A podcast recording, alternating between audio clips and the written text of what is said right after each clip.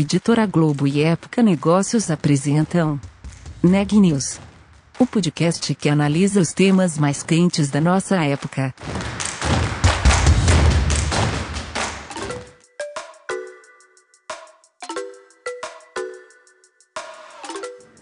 Olá, eu sou Elisa Campos da Época Negócios. Hoje é quarta-feira, dia 29 de abril, e eu estou acompanhada do editor executivo Marcos Coronato. Esse é mais um episódio do podcast Neg News, uma série de reportagens especiais sobre a pandemia do novo coronavírus. No episódio de hoje, a gente vai falar sobre um dos setores mais demandados por causa da pandemia, o de exames. O Marcos trouxe para a gente uma entrevista bastante interessante. Oi, Elisa. Eu conversei com o Carlos Marinelli, CEO do Grupo Fleury. Fleury é uma empresa de medicina muito grande no Brasil, tem mais de 2 mil médicos, tem uma tradição muito forte em análises clínicas, em testes, e agora com a pandemia eles estão precisando levar a operação dele pro, deles para uma escala muito diferente da que eles estão habituados. Vamos ver o que, que o Carlos compartilha com a gente. Marinelli, primeiro eu queria conversar com você sobre um tema que é do dia a dia do Fleury. Sei que você não é profissional de saúde, mas a população é, tem muitas dúvidas a respeito dos dois tipos de teste no mercado atualmente. É, o que, você pode nos acrescentar de informação a respeito? Né? Tem um teste que dá resultado rápido, tá, vai estar à disposição em farmácias, e tem outro tipo de teste que tem um resultado mais preciso. É, exatamente do, do, que, estamos, do que, estamos falando aí? Obrigado, Coronel Acho que é muito importante a gente conseguir é, trabalhar essa informação aí com o Central ouvindo a gente agora, porque, na verdade, existem é, é, vários tipos de testes, mas vamos, vamos focar é, principalmente nos testes que a gente chama de PCR, que é o padrão ouro dos testes para a parte de coronavírus, que é um teste que é indicado principalmente para as pessoas que estão sintomáticas, a pessoa está é, com algum sintoma da doença é, naquele momento. Então, esse teste é aquele teste que a gente tem visto por aí, que é aquele do suave, né? Então, a pessoa toda parlamentada, que é, pega aquele cotonete, aquele respondido, e é, ele tira ali é, da cavidade faringe é, uma amostra, né?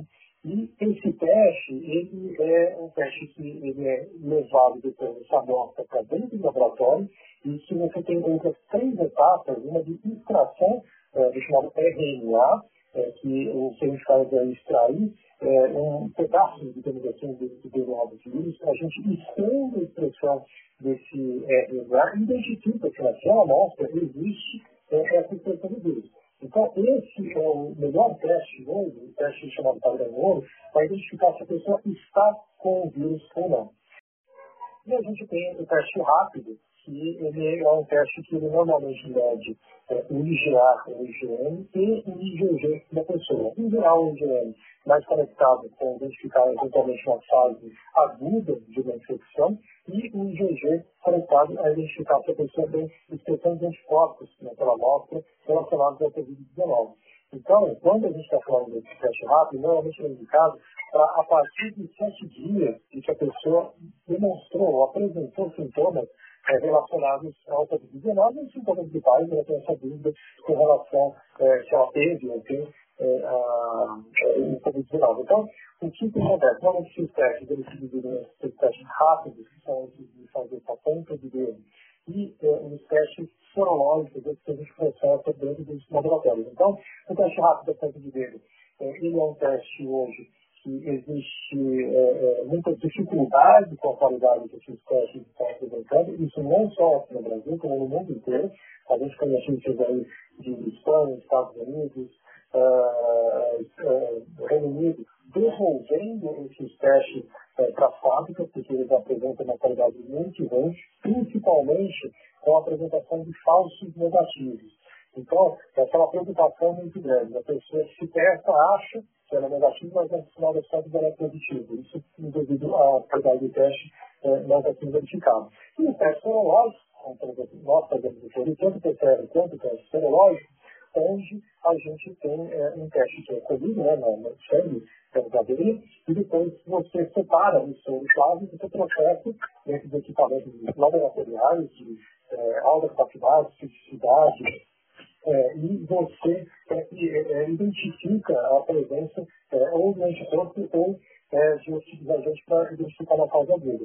O que, que a gente vê hoje em dia? Muitos testes rápidos de baixa qualidade, inclusive a gente decidiu não utilizar é, várias dessas máquinas, exatamente porque a gente não conseguiu validar esses testes internamente, a qualidade deles estava muito ruim, e a gente tá, tem um ou dois testes de qualidade que a gente está é, usando é, no grupo como teste rápido, mas esses a gente está destinando para pronto-socorro. Então, os hospitais parceiros nossos usam esses testes rápidos de pronto-socorro para fazer a maquiagem rápida desses pacientes.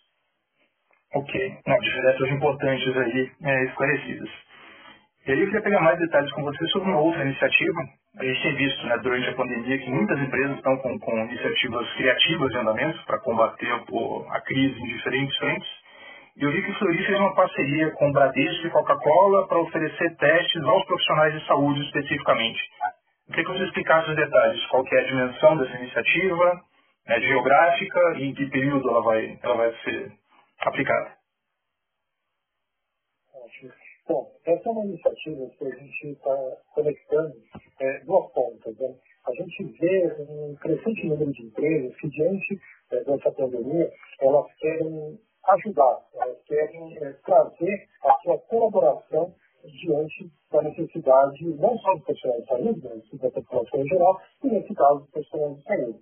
E a gente tem, do outro lado, é, uma necessidade, principalmente é, do Estado, de órgãos públicos, de conseguir ter uma escala de processamento de acordo com a evolução da pandemia. E nós, que somos um laboratório de referência, que já processamos esse teste, temos essa capacidade, e que podemos fazer esse processamento. Então, você junta uma demanda é, legítima do Estado, né, órgãos públicos de ter uma capacidade de, de processamento, o nosso conhecimento expertise de processar que fizemos, e nesse caso nós estamos fazendo é, um processo subsidiário, que você também ajudando o Estado com essa solução, e por outro lado, empresas que querem aportar recursos para ajudar, nesse caso específico, profissionais de saúde que têm que ter, é, com respostas mais rápidas que os usuários. Então, a gente conecta recursos de empresas como a Bradesco, Coca-Cola France, Coca-Cola do Brasil, o nosso conhecimento é, esse processamento feito com preço subsidiado com a necessidade do Estado. A gente prevê que nas próximas sete semanas a gente vai processar uma coisa de 26 mil exames para o Estado. É, já começamos a fazer isso duas semanas atrás. Ajudamos muito é, no Estado nesse primeiro momento que ele tinha que desafogar um volume grande de exames que estavam é, ainda precisando de é, diagnóstico fechado. E é, ele prevê é, um investimento total da ordem de quase 4 milhões de reais entre Coca-Cola, Ciência Coca-Cola do Brasil e a Bradesco Seguros. Então, é a gente conectar conhecimento, é, empresas querendo ajudar e fazer diferença com uma necessidade que é real e presente de profissionais de saúde da área pública que precisam ter seus resultados mais altos. A gente colocando tudo isso junto, com certeza a gente gera um resultado muito bom para a população em geral. Muito legal. Você vê que tem mais um parceiro na iniciativa, que eu esqueci de mencionar antes, que é o Instituto Butantan, né? Sim, e... o Instituto Butantan, ele é, faz toda parte da coleta né, dos, dos exames e, e, faz da logística e a gente devolve esses resultados certificados. Tá certo. E aí é uma questão de gestão mesmo é, do grupo, Marinelli. Vocês estão tratando, né, do caso do, do Grupo Teori, né, uma organização com seus 10 mil funcionários, umas 250 unidades, quer dizer, uma organização grande. Como que vocês se reorganizaram diante de uma, de uma crise, né, e especificamente de saúde, no caso, diante dessa pandemia, que tipo de adaptações vocês fizeram nos, nos processos, no modo de trabalhar no Fleury para enfrentar essa situação? Olha, Renato, acho que primeiro é saber que é, o Covid-19, né, essa pandemia, é alguma coisa que pegou todos nós de surpresa. Acho que o mundo foi de surpresa. Né? Ninguém pensava nas dimensões é, de que ele se tornou no mundo inteiro é, à medida que a gente foi recebendo as notícias ou é, imaginou os impactos gerais. Só que a gente tem que se adaptar. A gente está é, dentro de um, um, contexto em que a gente vai ter que se adaptar para conseguir é, passar por esse momento e a partir do momento que a gente passa esse momento e, e se transforma, a gente sai do outro lado melhor. Então, foi realmente, é, não foi simples. Hoje em dia, a gente tem 97% de, das pessoas que são elegíveis para trabalho remoto, que basicamente são as pessoas que trabalham na parte nossa, que não é nem unidade de atendimento, é, nem processamento de exames, é, trabalhando em remoto. Inclusive, por exemplo, como essa parte do nosso CASO, né, Central de Atendimento ao Cliente, normalmente é telefônica, a gente conseguiu transformar ela rapidamente é, numa unidade 100% é, via WhatsApp, né, e, e, depois a gente foi é, monitorando isso e hoje a gente está é, 30% de telefone e 70% em termos de contato de WhatsApp. E é, essa questão do WhatsApp é simplesmente para falar de um elemento dessa questão da transformação é, digital que a gente vai ter que ter. É, definitivamente, o Covid-19 é um divisor de águas para a saúde digital em geral.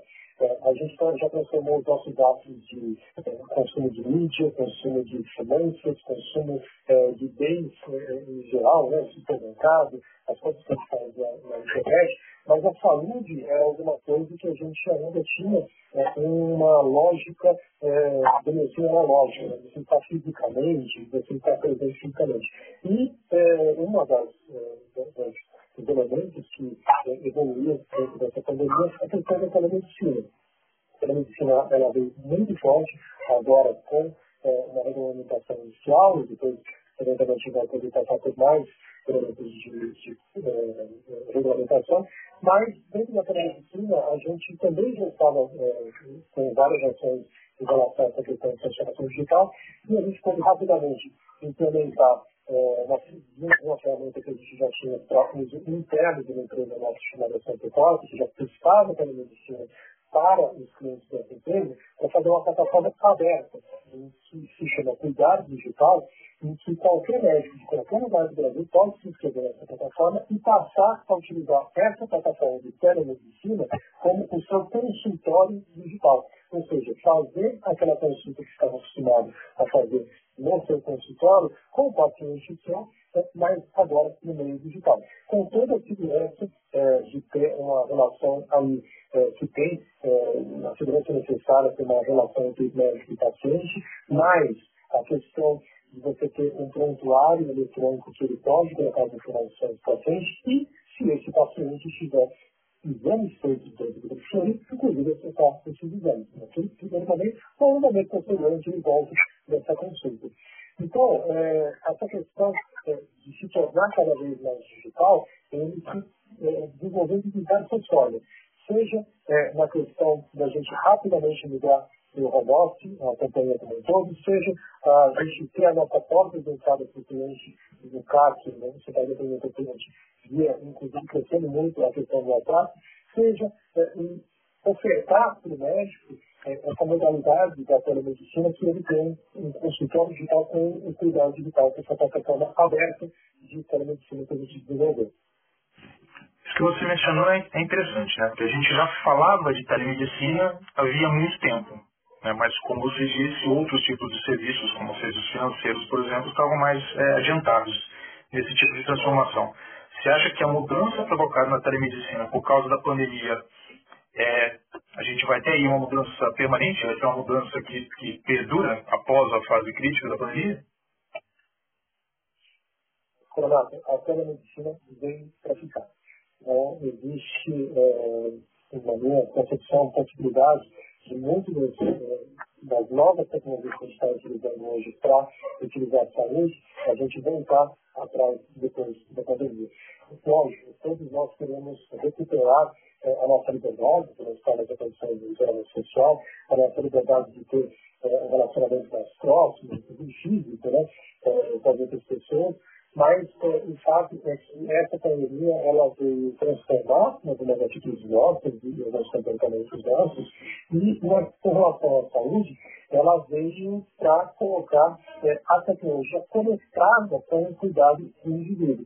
Inclusive, trazendo é, para os médicos é, uma ferramenta adicional de cuidado que utilizar. A gente já sabe que muitos médicos já utilizaram ferramentas como é, o próprio WhatsApp, então o FaceTime, ferramentas que não são desenhadas necessariamente para a prática de telemedicina, e que a gente vê hoje em dia são ferramentas melhor desenhadas, melhor concebidas, com funcionalidades direcionadas para aquilo que o médico tem que performar na consulta de telemedicina e que o cliente ele consiga fazer é, essa busca desse conhecimento, dessa, dessa consulta e consiga ficar é, seguro daquilo que está é, tem passado informação para ele, é, da, do que ele está sentindo e passar essa impressão para o médico e ou, haver uma interação ali que seja de valor para ele como uma consulta médica. Então, não há dúvidas, né? Como eu disse anteriormente, o Covid é um divisão de águas é, e que colocou a gente é, definitivamente na era da saúde digital. Ok. E eu queria fazer para você também uma pergunta sobre, tem a ver com o comércio global. Que, a gente está vendo aí que houve um, um tensionamento né, das, das, cadeias de suprimentos pelo mundo afora. O Fleury né, ou importa é, insumos ou depende de fornecedores que dependem de importação né, de insumos. Como que isso é, afetou vocês? Vocês não ficaram mais caros, prazos prolongados, vocês precisaram renegociar alguma coisa? Como que isso afetou o negócio? Acho que você muito bem. Né?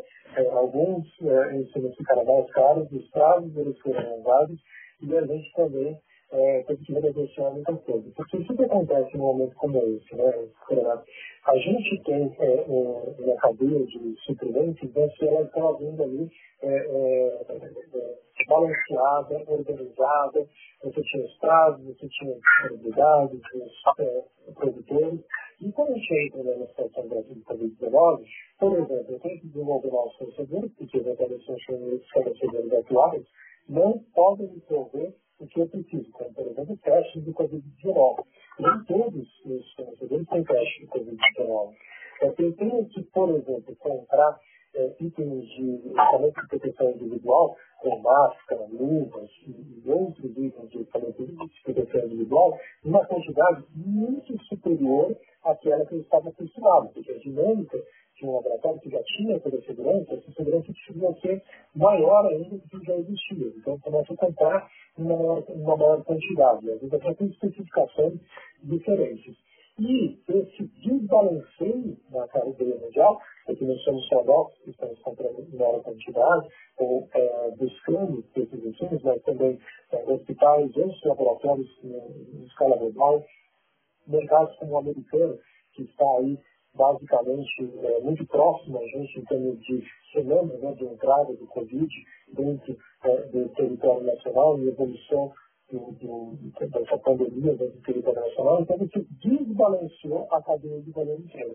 E isso é, é, gera o chamado efeito chicote, né? que a cadeia ela se desbalanceia você tem ondas de suprimentos, de falta de, de produtos, é, e variação de preço e série de coisas. Então, isso é, prejudicou a gente, sem dúvida nenhuma. Esse é um item que a gente vê ele diariamente, inclusive nesse final de semana, onde a gente tem vários itens que a gente é, julga que são é, é, críticos né, para a nossa operação e que a gente mensura quantos dias de disponibilidade desses itens a gente tem. E muitas vezes isso implica, eventualmente, um preço superior, que a gente acaba tendo que pagar, às vezes um preço inferior, porque naquele momento existe um volume maior disponível, e mesmo desenvolvimento de novos fornecedores, para a gente equilibrar essa questão de oferta e demanda e também de preço. Notícias do dia. Durante o primeiro mês de isolamento social no Brasil, as compras feitas por aplicativo cresceram 30%, segundo um estudo realizado pelo Instituto Locomotiva. A alta foi mais significativa em dois segmentos da sociedade: os brasileiros com mais de 50 anos e também aqueles que pertencem às classes C, D e E. Quase metade dos entrevistados, 49%, diz que pretende aumentar as compras por aplicativo mesmo após o fim do isolamento social. E não são todos os setores da economia que foram levados ao prejuízo pela pandemia, não. Que o diga Eric Yuan, o fundador do Zoom, uma ferramenta de videoconferência que você provavelmente já deve ter usado no trabalho. Com as quarentenas e o aumento expressivo da demanda por comunicação remota, estima-se que ele tenha aumentado sua fortuna pessoal em 4 bilhões de dólares num período de apenas três meses. Mas o Eric não teve só notícias boas nos últimos tempos, não. Apesar do sucesso, o Zoom já enfrenta algumas acusações de ser vulnerável ao ataque de hackers. Último boletim do Ministério da Saúde aponta que temos hoje no Brasil 78.162 casos confirmados do novo coronavírus. Temos também 5.466 óbitos, o que dá ao país uma taxa de 7% de letalidade. Por hoje é só, pessoal. Até amanhã.